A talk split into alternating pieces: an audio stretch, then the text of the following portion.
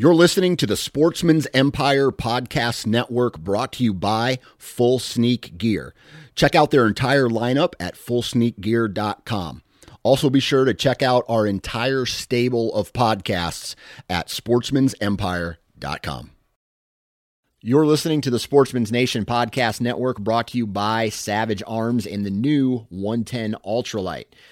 At about six pounds, the 110 Ultralight is designed to combat elevation and the elements while maintaining the performance of a factory blueprinted Savage 110 action.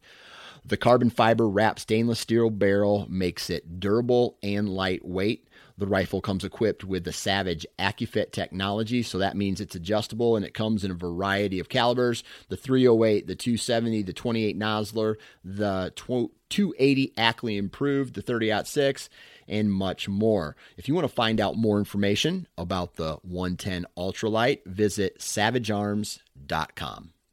Welcome to the Land and Legacy Podcast. We're your hosts, Adam Keith and Matt Dye. This is your number one resource for all things land. If you're interested in conservation, habitat management, hunting strategy, and rural real estate, this is the podcast for you.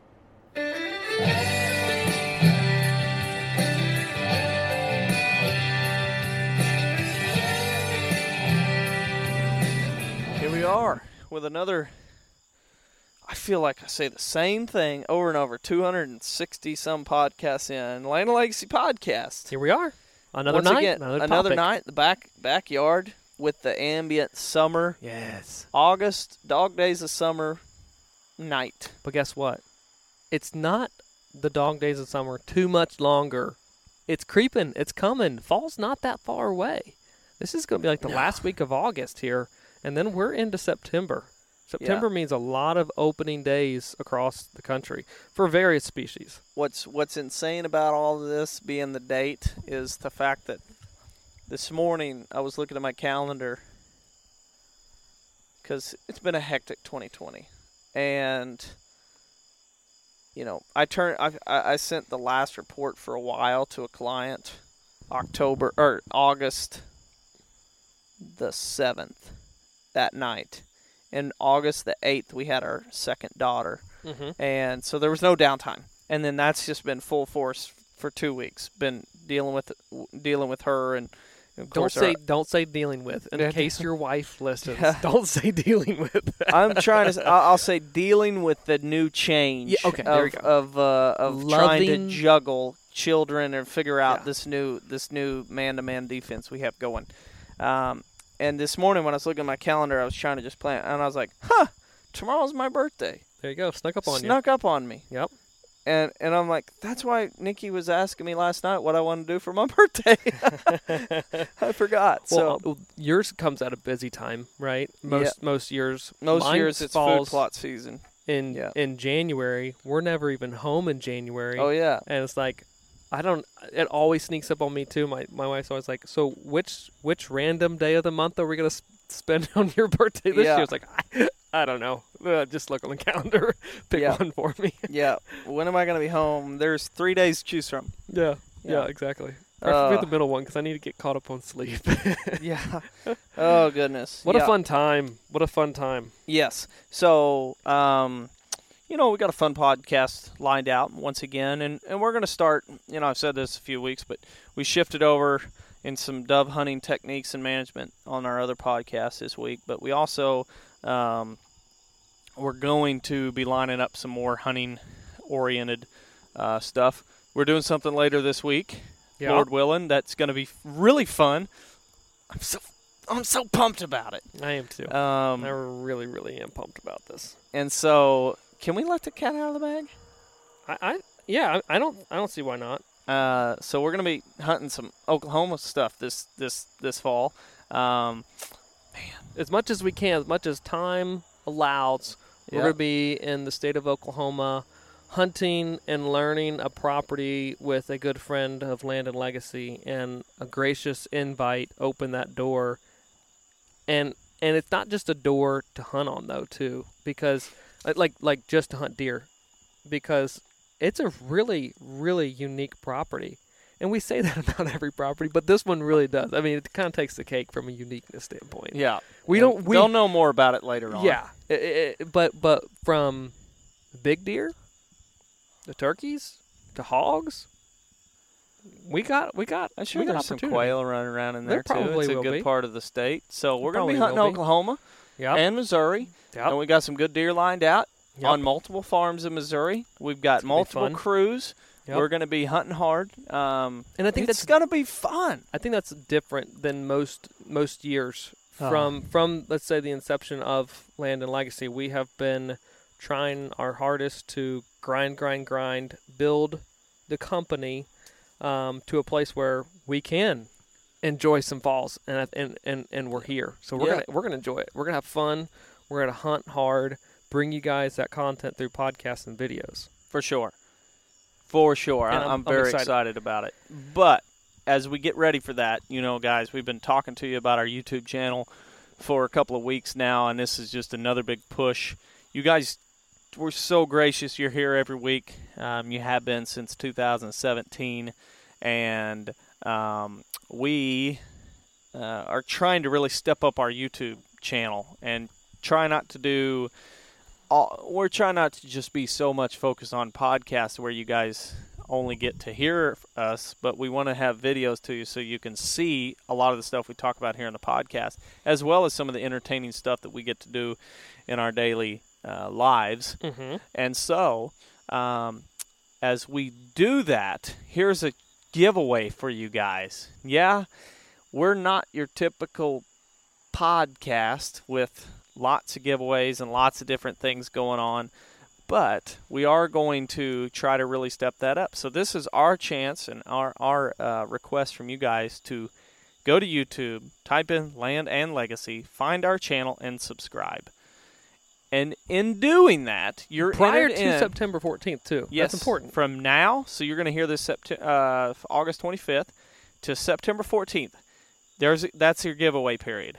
Go subscribe to our YouTube channel, and if you're already subscribed, comment at any point on in in these new videos that we're releasing, and like the video. Leave a comment. Leave a in. comment, like the video, and you're in the and you're entered in. And so we're trying to get more support. We're trying to pull you guys from our from listening to just the podcast. We're trying to pull you over to watch our videos too because I think it's crucial for you to get a full picture of a lot of the stuff we talk about here. Definitely. I mean, w- like just just yesterday, Chad and I we did a growing season fire, and Oh. and some of the comments on on Facebook and social media is like, wait, you could do a growing season fire. Like, what about it's so dry and this and that? It's like, Yeah. there's a lot of education that can happen outside of just what you hear on the podcast, but the video side of it. Like, who doesn't like to go and see prescribed fire? For right? sure. Like, there there's so many cool things to be able to go and see, but we need we need that uh, attention and eyeballs and interaction over there too. So this is a way to pump it up. You've been awesome to support our podcast. Now we're Mhm. asking you to support our videos too. Definitely. And now keep in mind our videos are not we're not trying to produce movie quality videos. We're trying to just get a lot of content to you guys. So Educational stuff and, and fun stuff. yeah, there'll be a lot of hunts this fall, hopefully, um, with you know Seth Harker, stuff. Trace Harker, um, and then you, me, Chad, some other people we tag along with. So there's going to be a lot of fun stuff, a lot of hunts, um, and so some of at our end stuff. of this giveaway? Yeah. Some of our giveaways, we have a Vortex package, Mm. which is a couple items and binoculars. Mm-hmm. Uh, we're going to be giving away some Land and Legacy apparel. yes. We'll probably maybe even throw in a virtual property consultation, Depending on that Um, response. depending on the response. And it and and here's another thing: if you guys really surprise us and you jump over there and it blows us out of the water, we don't know what the number is yet, but there's a chance we may even throw in a full consultation where one of us comes to your farm, probably Matt, Probably and- Adam with all of his spare time. and we're going to uh, and we'll work and write a report and give you maps for your property based on our recommendations. Uh, but that has to really increase the subscriptions. So we don't know. We're not promising that one yet. Uh, we're not promising that one yet. Um, so Land Legacy hats.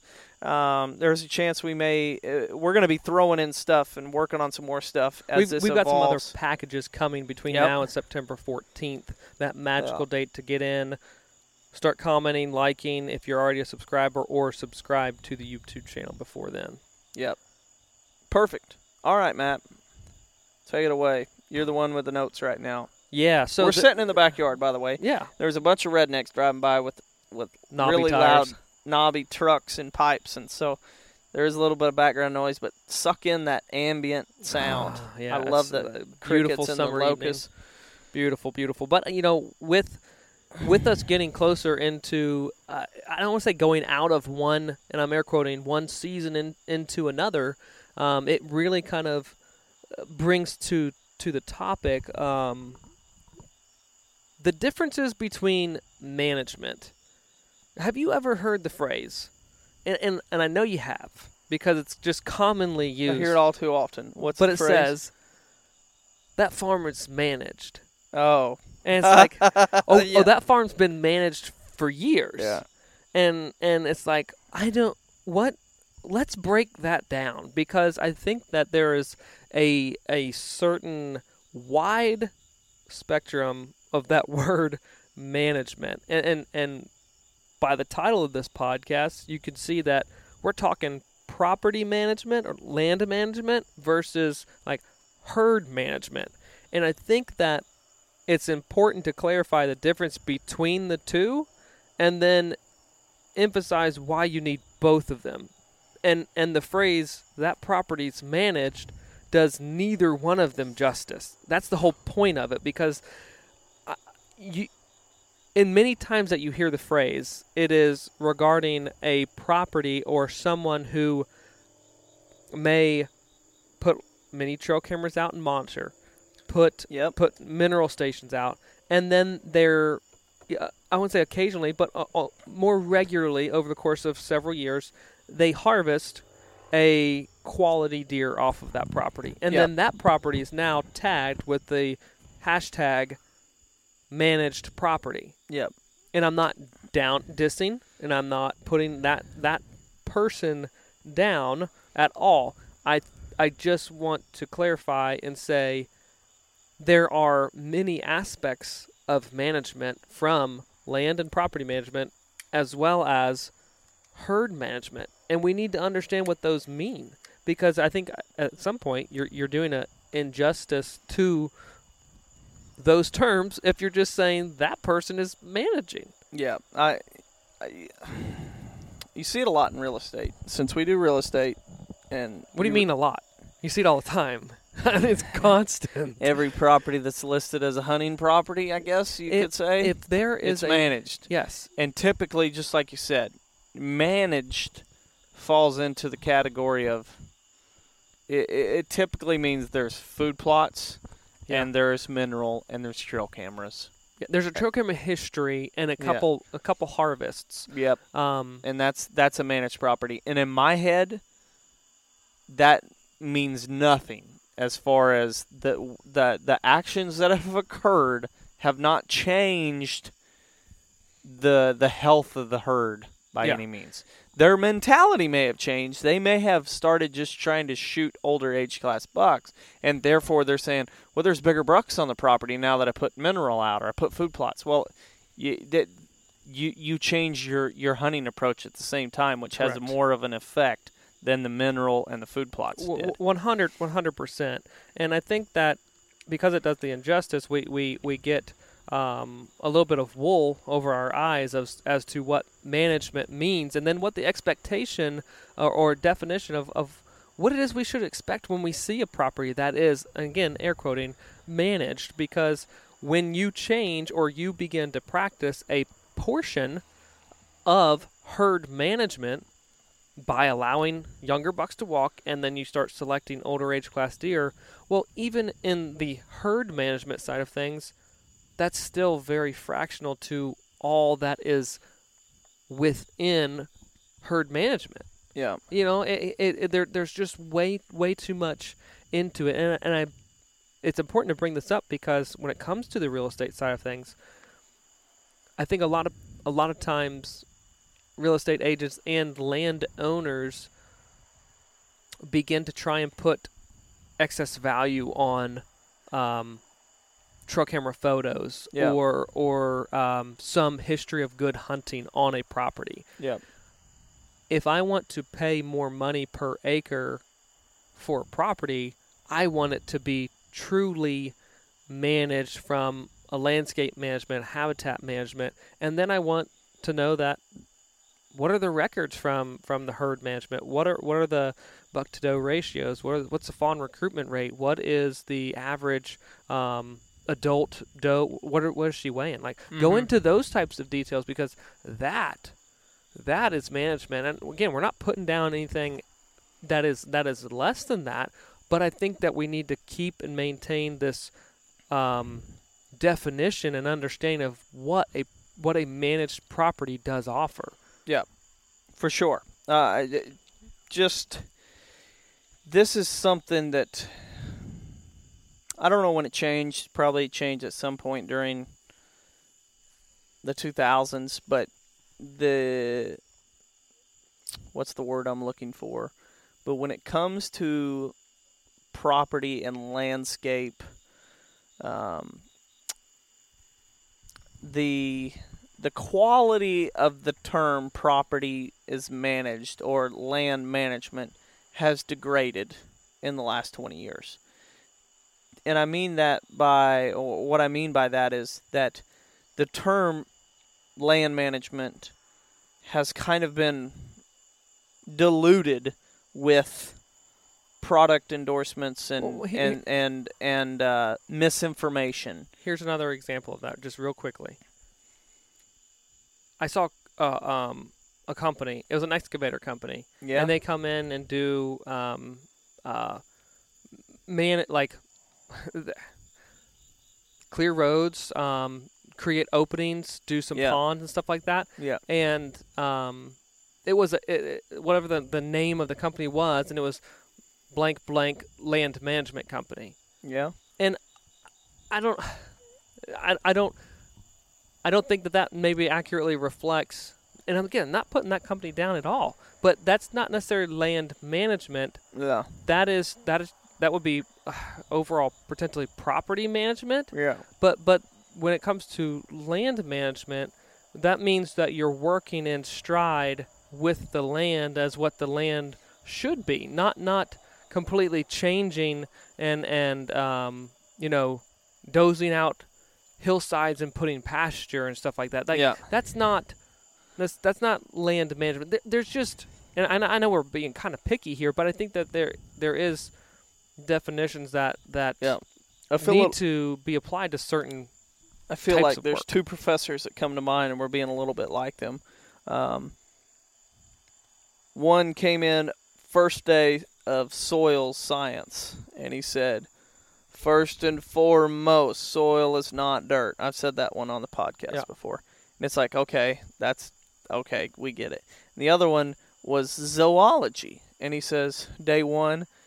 First thing you need to know is it's not zoology. It's not Yep. the study of zoos it's zoology, study of animals. And it's like, okay, that's a little bit picky. And here we are. I know, I know, but I but it's important because uh, social media is is it's its own thing. I, I don't even need to describe what social media is, but it's there's a lot of really good things and there's a lot of really really awful things that happen with social media. And social media has changed land management, in my opinion, oh um, sure for the worse. Um, now it's been great for our business, so I can't down I can't shine that much of a negative light on it. But there's so much bad information going out there that people are now believing that certain practices or certain things is is going to drastically change the health of the deer herd, the size of the antlers, um, the daylight activity, and in reality, they're just wasting their time. wasting time or or scratching scratching the surface of what could be done um, Yeah. if different techniques were applied that would bring more value to the actual management, land management, or habitat management. And I, I, I think that that's basically what we want to go through is just okay. Let's let's go through what a managed property would look like. And, and let's break Yeah. down the difference between herd management and then land management or property management, whatever you want to call it. But but within herd management, I, I think that this this word within the definition, like if you will, says it all. But it is actively monitoring and harvesting the game species that you're after. Yeah. It is like it's an action. Like it's not what has been done, but it's what's being done now. yeah. Like like history is good, and and you need data. You need data sets over a time period to be able to make um, determinations and educated guesses, and um, to make you know what should my harvest numbers be. But it is a active thing to be constantly monitoring those numbers, evaluating them, and then acting upon them by pulling the trigger. yeah. And, you know, and, and, and herd management overall, if if you will, if you break it down like I said, seasons, but typically September through through January, uh, I mean October through uh, December timeframe is typically like a, if you will, herd management window when a lot of people are actively managing a herd. Like Yeah. that, it, within a year, all the rest of the time is is property management. So there's Yeah. a massive window of of property management versus actually herd management, and what you do on the property dictates what you do to the herd management, and, and vice versa. They should be they should be linked together, and th- too many times they're not. Exactly. It's it's not a either or. It's a both. Yeah. It's it's you know you can't or or if you're trying to maximize a property, it's not what you've done by pulling a trigger that is going to maximize the property. If you haven't touched the land itself, if you haven't No. manipulated it, and so with the herd management, you're actively monitoring and harvesting. You know, you're you're tr- keeping records of of the herd dynamics. What that is, just adult sex ratios, what your reproduction rates are on fawns, and then the other one that's so stinking simple, and I think it has a very good indication of how well you're managing the land itself is just recording adult weights Yeah. of deer. You Yeah. know, I, I- don't care if it's if it's dressed or um, you know, or you've gutted the animal. I, it it does not matter. Just keep it consistent. But over time, if you're actively doing this, you'll be able to see hopefully an increase um, as your manage your land management or property management has um, moved across a, pro- a, a farm, increased the amount of, of food per acre. You should be seeing that like a- a- and as you're managing for bucks, right? It takes how many years to manage and grow a mature deer? A long time. Yeah. We're, we're- we're, we're talking from birth till harvesting. Yeah. Five years, right? Yeah. A long time. So, in that meantime, how do you gauge if you're only looking at antler sizes? And again, not every deer is going to be.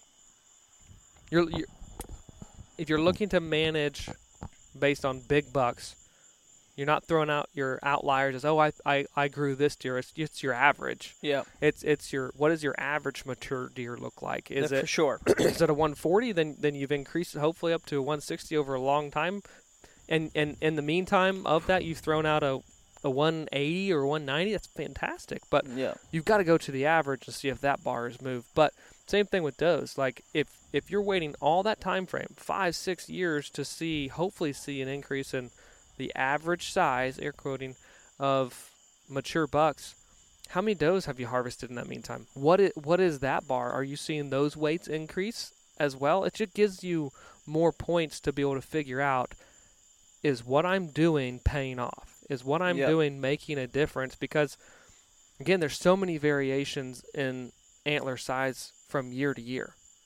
That's that's honestly not a good data point in my opinion to be able to judge what the impact of the land and and your land management practices have done to me the best way to to manage or I should say manage the best way to monitor if your land management practices are having an effect is by looking at your reproduction rates, your adult sex ratios, and then the weights of those adult deer and the weights of your fawns if you harvest fawns.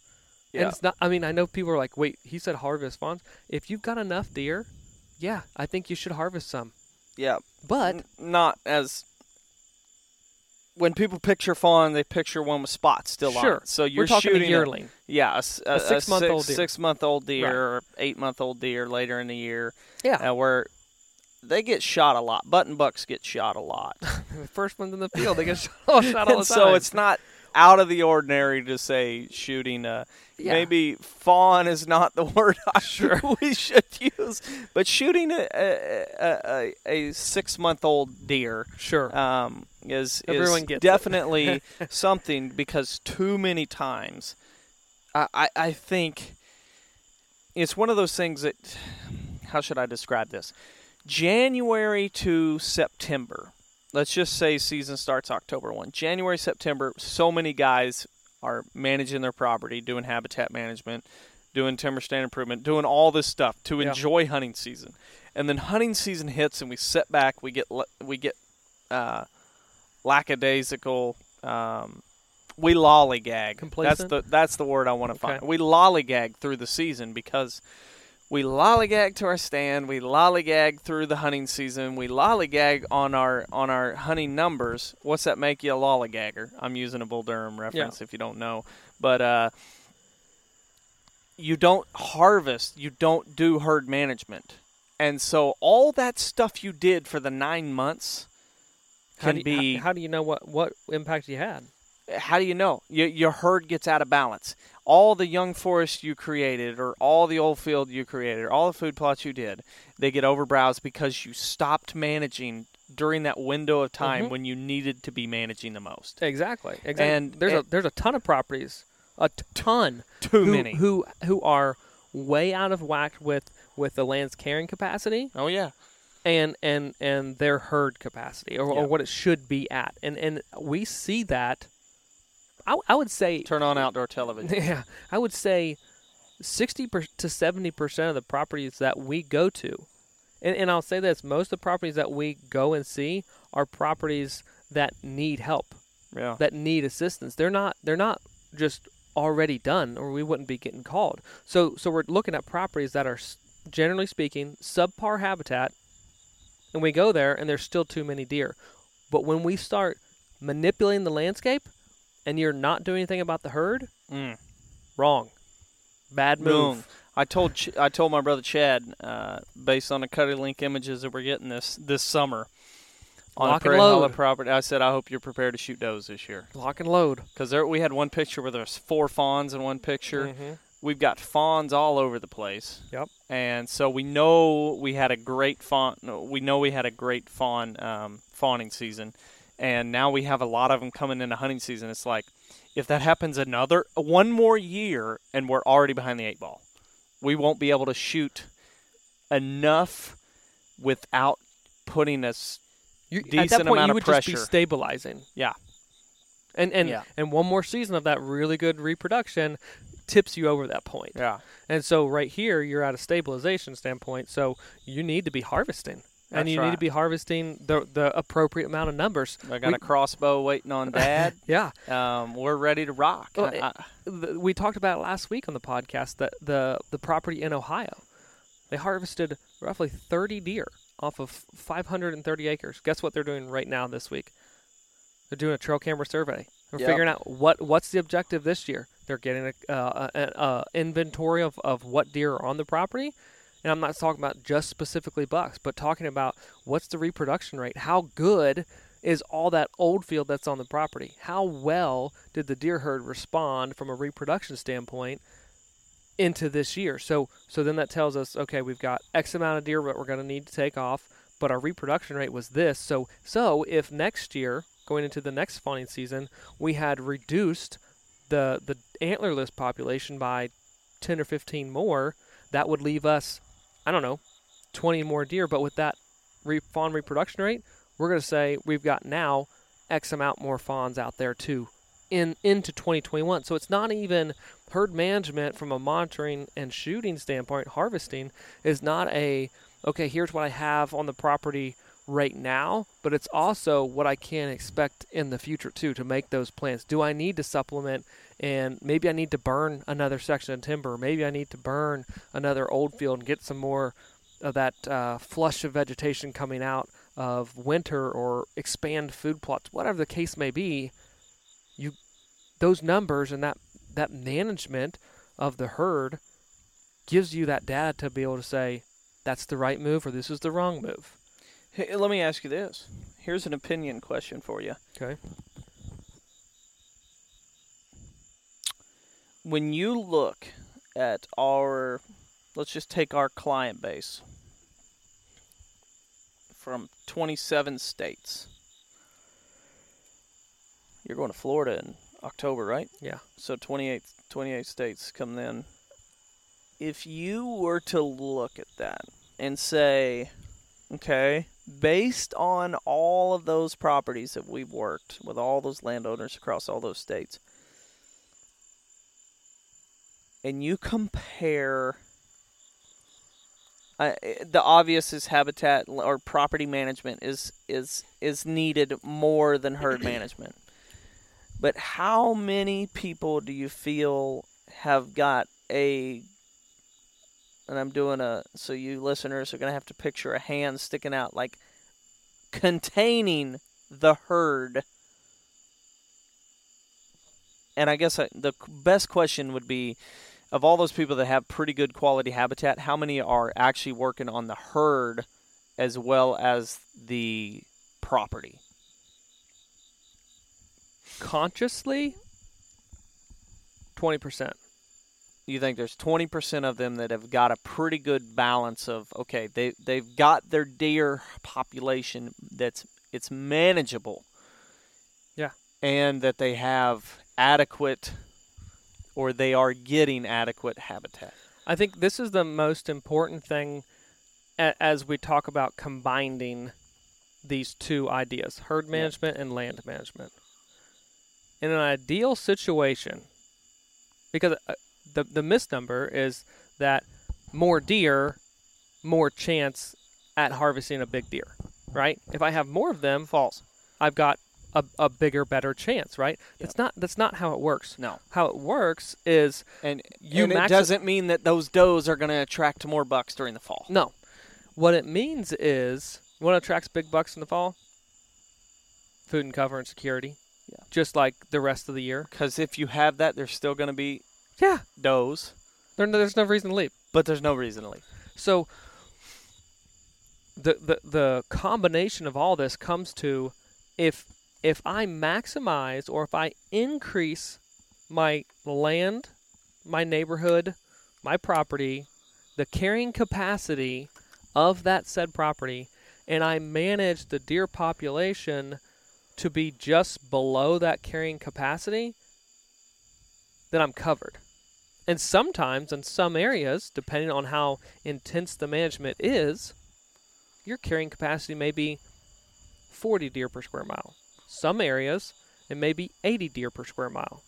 But it doesn't matter because as long as you are keeping your herd underneath of that just barely, Yeah. now now it's it's it's if it's like a um, what's those Venn diagram almost, or I Mhm. guess it's like it's like a line graph where like there's two lines and then they meet in the middle and then they kind of separate oh again. yeah, yeah, yeah. That point at which like optimization can be found within herd management and property management is is your carrying capacity, and then your deer herd is just underneath of that Yeah. because because then you have enough you have the best or the most uh, let's say uh, animals population the number right of, of individuals in a given area you have the most that you can have but they're all all their needs are met Yeah. and so if that if that's the case then they're all going to be um, uh, superior in their fitness they're going to be the, the healthiest they can be but then you have the most of those in the landscape to produce more healthier, bigger deer. Yeah. That's optimization. And that's when it comes to a managed property, that's what we're talking about. That situation of combining both of these things together creates a highly managed property. Yeah, Twenty percent is a pretty good that's where I would probably put it. Um, for me, when you see, here's a hypothesis. I would Mhm. love to see a farm, a study site where you are cranking out and Remind me to say something after you're done. everything. I'm sure you you'll have something to say. um, we gotta fill some more time. um, let's just say you take every acre and you maximize every acre when it comes to habitat quality.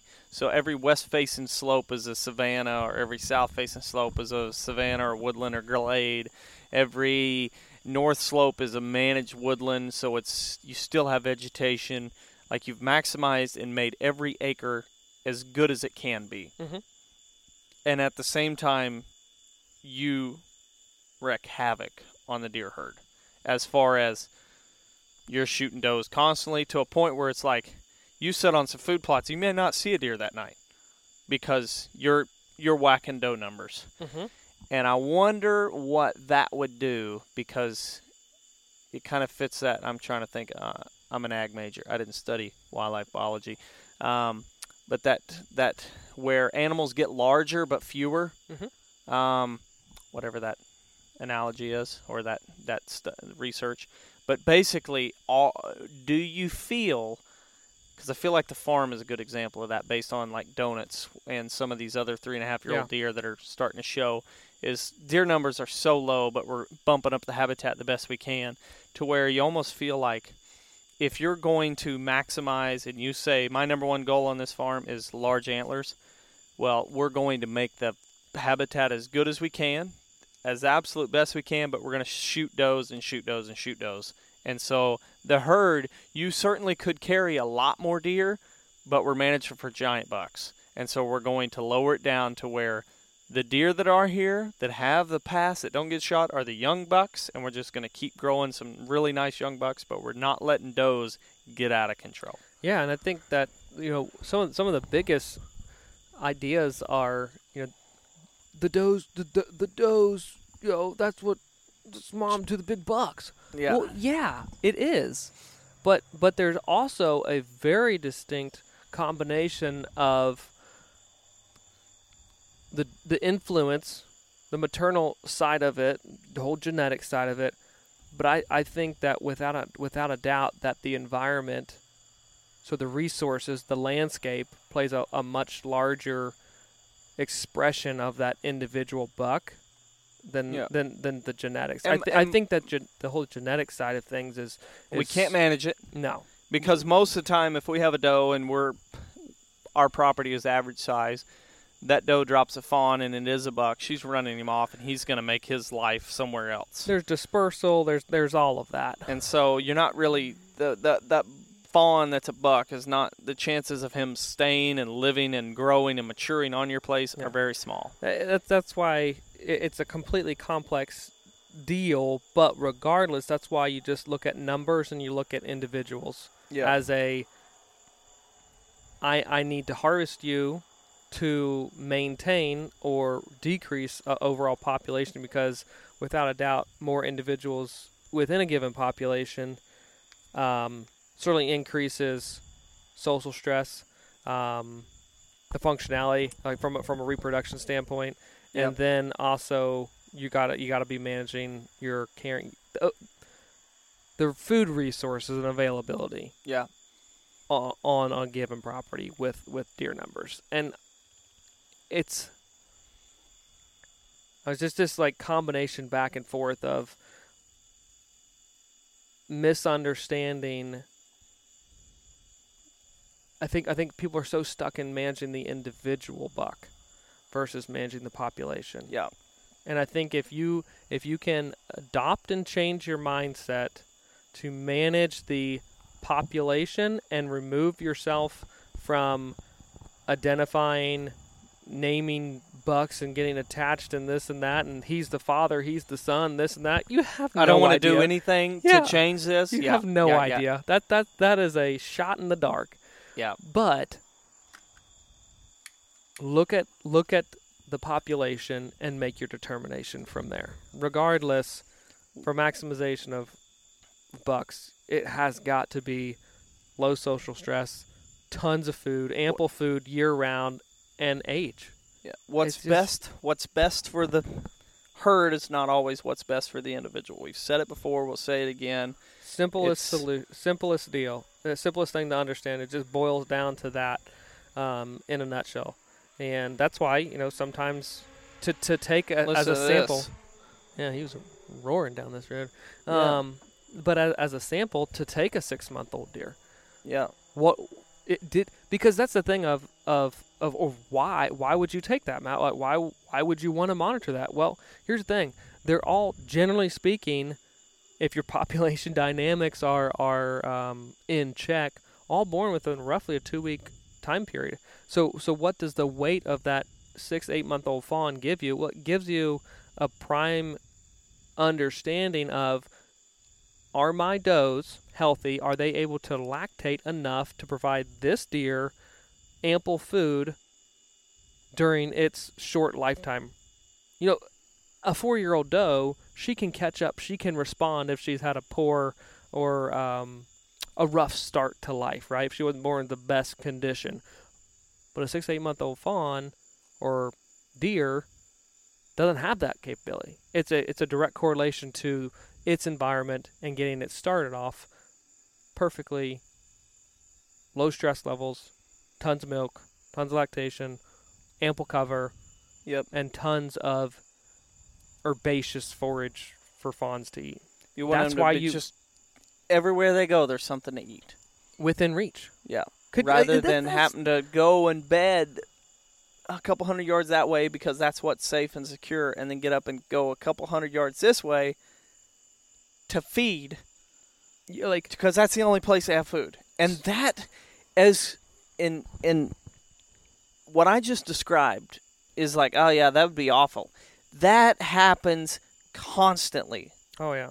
and there is fifty percent of our listeners that probably hunt farms with that analogy right there. I think that, and this is kind of a bold statement, I guess. And I don't know if I've ever really, maybe maybe I'm just speaking too early because I haven't thought through it a ton. But I, I, I wonder. Obviously, deer are they're crepuscular, so they're dawn and and and uh, dusk animals. But I would I would make a strong statement and say, if you have ample forage within them being browsers throughout your property in a wider like there's not this just 200 300 400 yard expanses of very little food you're going to have way more daylight activity of deer Absolutely. way more because as they're foraging there's also cover and as there's cover there's more food to eat and they're going to do it throughout the day. Because they're going to move when it, there's light outside. Like it's it's not just through the cover of darkness. Um, it's not eh, just a i got to get there to the feed at dark. Well i've got plenty of feed between where i'm bedding where i'm getting up where i'm walking. It's secure. I'm totally fine. I've got height cover structure tons of food every step i take. And that's I, it sounds like an exaggeration but like when you walk through 80 acres of old field that's the scenario. Yeah. if it's a good composition of old field I'm just there's picturing food and cover every step. I'm just picturing this analogy where basically if you're out every weekend managing your property and feel like you're going leaps and bounds in the right direction with your habitat management and there's food available, you're basically moving that direction. And if you're not managing your herd, it's basically trying to pull you back. And you should be if if you're managing both, you can you can almost speed your way in the right direction. But if you're only managing one of those, the other one's just pulling it down. If you're trying It's- to manage a- if you're trying to manage the herd and decrease doe numbers, that's all great, but if you're not managing the habitat, it's weighted the other one down. It's almost like you've got two big dumbbells or what barbells or whatever and they're and they're roped together. You can't move one without trying to drag the other one along. Yeah. No, I, I mean it. It's a very in sync model that has to be understood. Um, again, the just the phrase that farms managed doesn't do either one justice, and it oversimplifies the complexities of working both the land and working with the herd. And like I said, if you're only focusing on the land management side, maybe you still have browse lines. Yeah. Maybe maybe you can't get shrubs to grow. Maybe you can't get food plots to grow. I think a lot of people would sit back and say, "Crap, that was me." Yeah. Or or maybe it's the other side of my deer numbers keep increasing. Um, or, or, or, or I'm I'm shooting I'm shooting my does, guys, but I'm not seeing I'm not seeing um, reproduction rates increase, and I'm not seeing um, you know bucks get larger or adult um, deer their size increases. Well, you you've managed the deer population, but you haven't improved the land itself to offer that great fawning cover and that great Yep. bedding cover, and that's additional food across the landscape. You haven't you haven't when was the last time you intentionally cut trees to increase sunlight? When was the last time I like if I go to a property and there's not fire scars or or soot on trees where fire is legal and you're able to do it, then and, it's and it's not occurred historically. yeah. It's Yeah. probably not a, a managed farm. Yeah. That those are those are components that make something of higher value, in my opinion. And I think that we've seen through real estate, TV, social media, whatever, we've seen this devaluing of land management because many real estate agents aren't either knowledgeable or creative enough to look at a raw piece of land and say what it is. They always say it's hunting mecca, it's hunting this, it's hunting that, when it's not. And so then it just You know, they're trying to make it's imploding. making a sale, yeah. and you can sell anything to a sucker. And Yeah. so, eh, typically, what that phrase means is there's food plots, or they shot a good buck, or they have trail camera images, or there's mineral. And we said that at the beginning of the podcast, and you know, it's just another. It it's just frustrating to be in this situation of of of what we do. I mean, it's good for business because our our clients find significant changes occurring on their property that you don't find by food plots and mineral, and um, it's it's just one of those things that hopefully we can all wipe our eyes and realize that habitat management is much more than mineral and feed, and herd management is just as important as quality habitat management. They they they they go hand in hand, and they need to be done. Um, but I think herd management. There's nothing real sexy about herd management. well, there, dude, how many social how how I'm many saying, Facebook yeah. groups do you see on herd management? like zero. I mean that that's the whole thing of it. Like you you don't get uh, Instagram likes or or YouTube uh, likes and, and subscribers. yeah, for shooting does. I mean Yeah. that's that's so that's not what gains popularity, and and then therefore the trickle down effect is that that therefore doesn't have importance. But yeah, but in real life, in in the grand scheme of things, that has all the importance. yeah. That that produces more of those opportunities where we can harvest bigger deer, better deer, this and that. It it is have just a healthier not landscape. it's not cool or or sexy to talk about. Like it, does, it just Yeah. doesn't get the views that that No. other thing does. But We ought to, here's a social experiment this this fall. We're gonna shoot a doe, and and day one and like we'll shoot a doe, and the f- hero picture will be us with the doe, and then we're gonna Photoshop antlers onto that doe, yeah, and the next day we're gonna post it. yeah, that'd be funny. Yeah, Uh, or maybe you'll sit down with the doe, and then I'll sit down with shed antlers over the head, and so it'll be two different people, Yeah. but same doe. Just see what happens. to to Same prove, backdrop. to, To to prove prove, a point. point. that we already know is going to happen. yeah.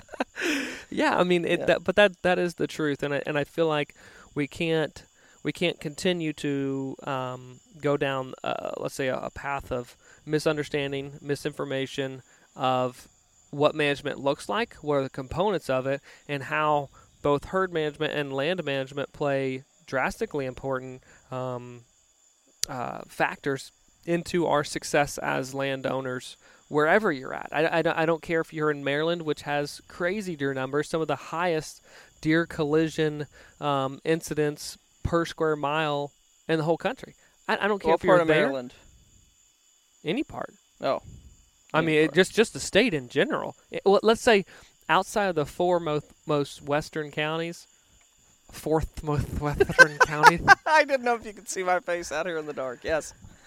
Out of those ones, everything else to the east, super high deer numbers. Huh. But if you're there or if you're in nowhere, Arkansas, this stuff still matters. You still got to be monitoring it and then actively making the decisions of what to do next, how to how to how to do it. And, and honestly, I think one of the other kind of, if, if you will, just disappointing th- um, things of it is d- QDMA. Their their their principles are founded on exactly what we're talking about.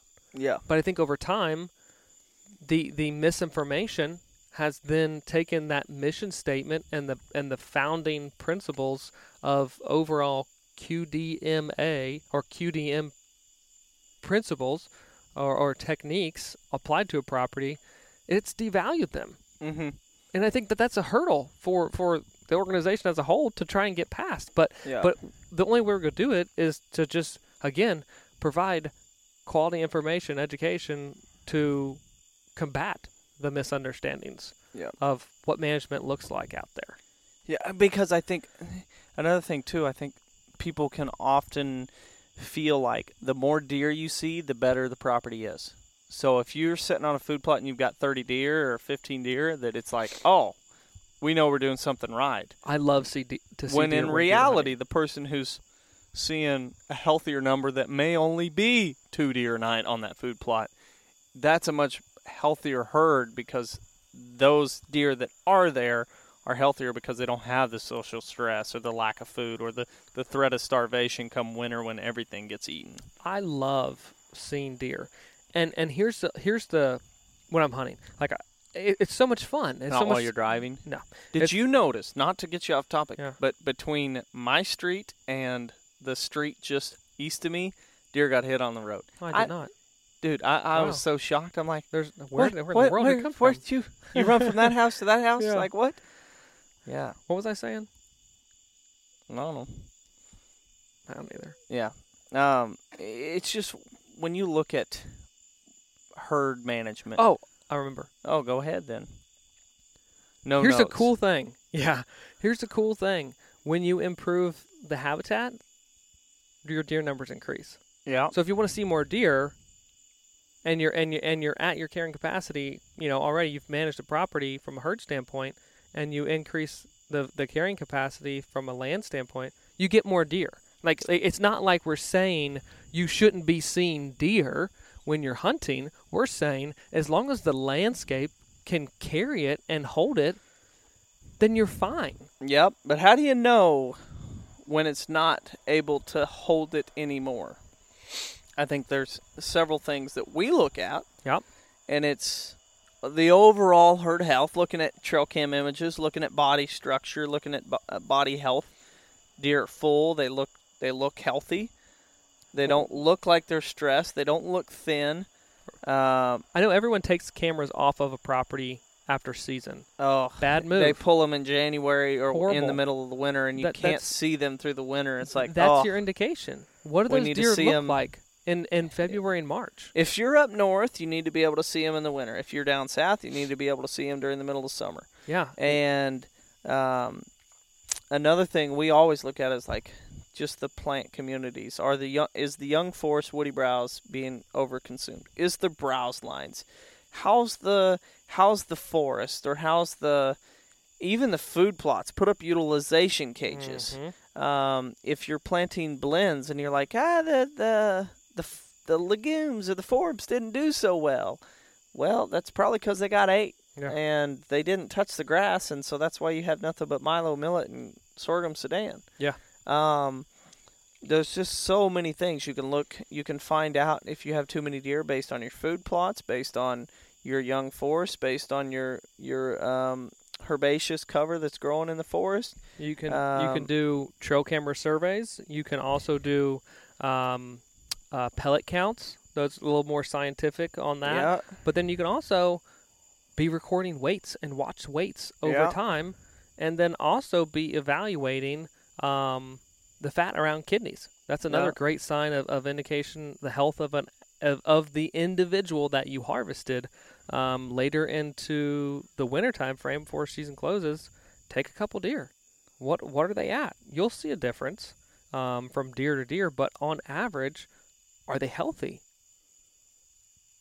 I, So I many things to do. There, there, there's so many things to do, and that's why the podcast is necessary to complete because a lot of times it's everything. Everything is just oversimplified, and that's that's not fair to overall management in in a land and herd uh, health standpoint.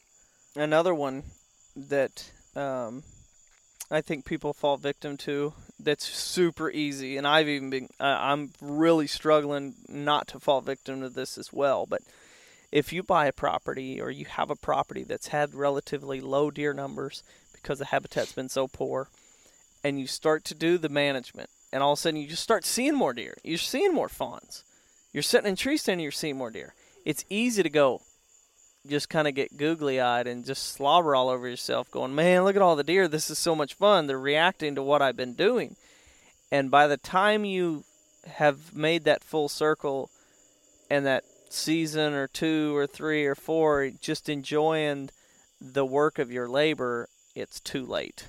And now you're going, Oh, I've got a lot more work to do.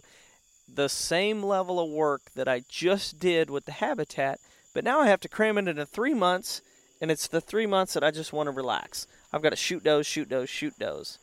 And I don't have the time, the manpower, or the will to go out and shoot all these deer. And once you're behind, You ain't ever catching up. yeah, it's it's very unless very you difficult to call catch up. in the crew Yeah, I mean it's very difficult to catch up. and devote an entire season to catching up.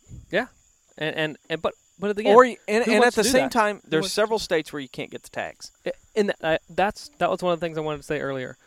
Some of this, some of this is not an individual landowner's fault. Sometimes they're limited by the tag situation. Yep. we understand all that. We've got I mean, clients in Pennsylvania yeah. right now who Clients in Kansas as well. They're basically going, how do I get, well, fill every doe tag you can get. mm-hmm.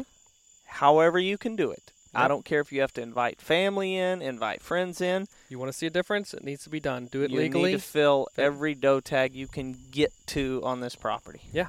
So, and that's that's the the truth of it. Some sometimes regulations are are handcuffs for individual property owners. I mean, especially if you're if they're statewide regs. well, yeah, or unit wide, whatever it is. But if if you're a property, if you're a diamond in the rough, you're gonna have a lot of deer. Yep. And it needs to be it needs to be addressed Yeah. um, in the best way that it can be. But it's great opportunities to get new hunters out there, um, get get kids out there, or just invite friends to come and, and, and have fun.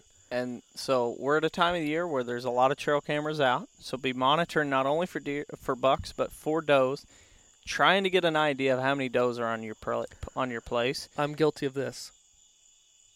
Scroll through, show me them antlers. Where, are the, where them antlers at? But every time you're scrolling past a picture, you're missing information as to what you actually should be doing this season, and that's calculating, trying to identify how many does you actually have we've got on the property. couple food plots where it's like, I know it's all does, and you just scroll through and you're like doe, doe, fawns, does, fawns, fawns, does. I'm just Yep. like, and season opens up, we're going up there. Because we're gonna thin those out Yeah, because it it kind of makes that correlation with that food plot is loaded with does and fawns. Why do I see any bucks up there? And then you see a two does get in the picture together, and you see one swatting at the other, and you're like, because they're does and they have fawns, and they're probably not allowing bucks to get in there yeah. Because they're and they're- aggressive. and and a lot of people make this mistake and say deer are territorial. Well, bucks bucks aren't territorial. The only thing that's territorial is a doe when she's got a fawn, Yeah. and that's what you see right there in those pictures. Um, aggression, hierarchy, social dominance in the herd. Yeah.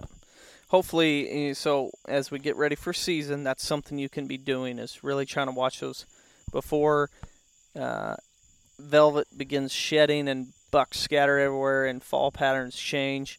Um, really looking to see how many does are utilizing your property, monitoring your food plots as well. If you're planting soybeans and getting overbrowsed and it's two acre field, you've probably got too many deer. Yep. Um, if you happen to get a fence to put up a fence, you probably have too many deer. to keep the food away from the deer that the food is for. Here's your sign. yeah. Oh man, Uh, you know what I'm ready for? I'm ready to go get in a stand. It, once it cools off a little bit, we get some rain. I'm I'm ready. I'm afraid the first time I go to the farm, I'm just gonna walk around because I haven't seen it so long. What is this place? I just want to go see. I want to go. Chad, drive me down and see. Show me the royal catch fly, dude. That stopped blooming two months ago. oh, Um, you're saying all I got was a picture? yeah. Um. So that's something you can do, and don't be afraid to kick off doe harvesting September 15th or whenever your season opens up. You know what the best time to shoot a doe is? When they're standing in front of you. Bingo. Broadside in front of you. That Yeah. is the best time. Yep. All right, guys. Appreciate everyone listening. Don't forget to go to YouTube and subscribe or comment and like the videos that we start dropping. There's got some on timber stand improvement coming up uh, and kind of before and after change uh, difference between hinge cutting, flush cutting, things like that. So and some check burning them out. responses on that Burning. too. Yep. So anyway, A lot of cool guys, stuff. Appreciate enjoy it. it. We'll catch you next week. See ya. Yeah.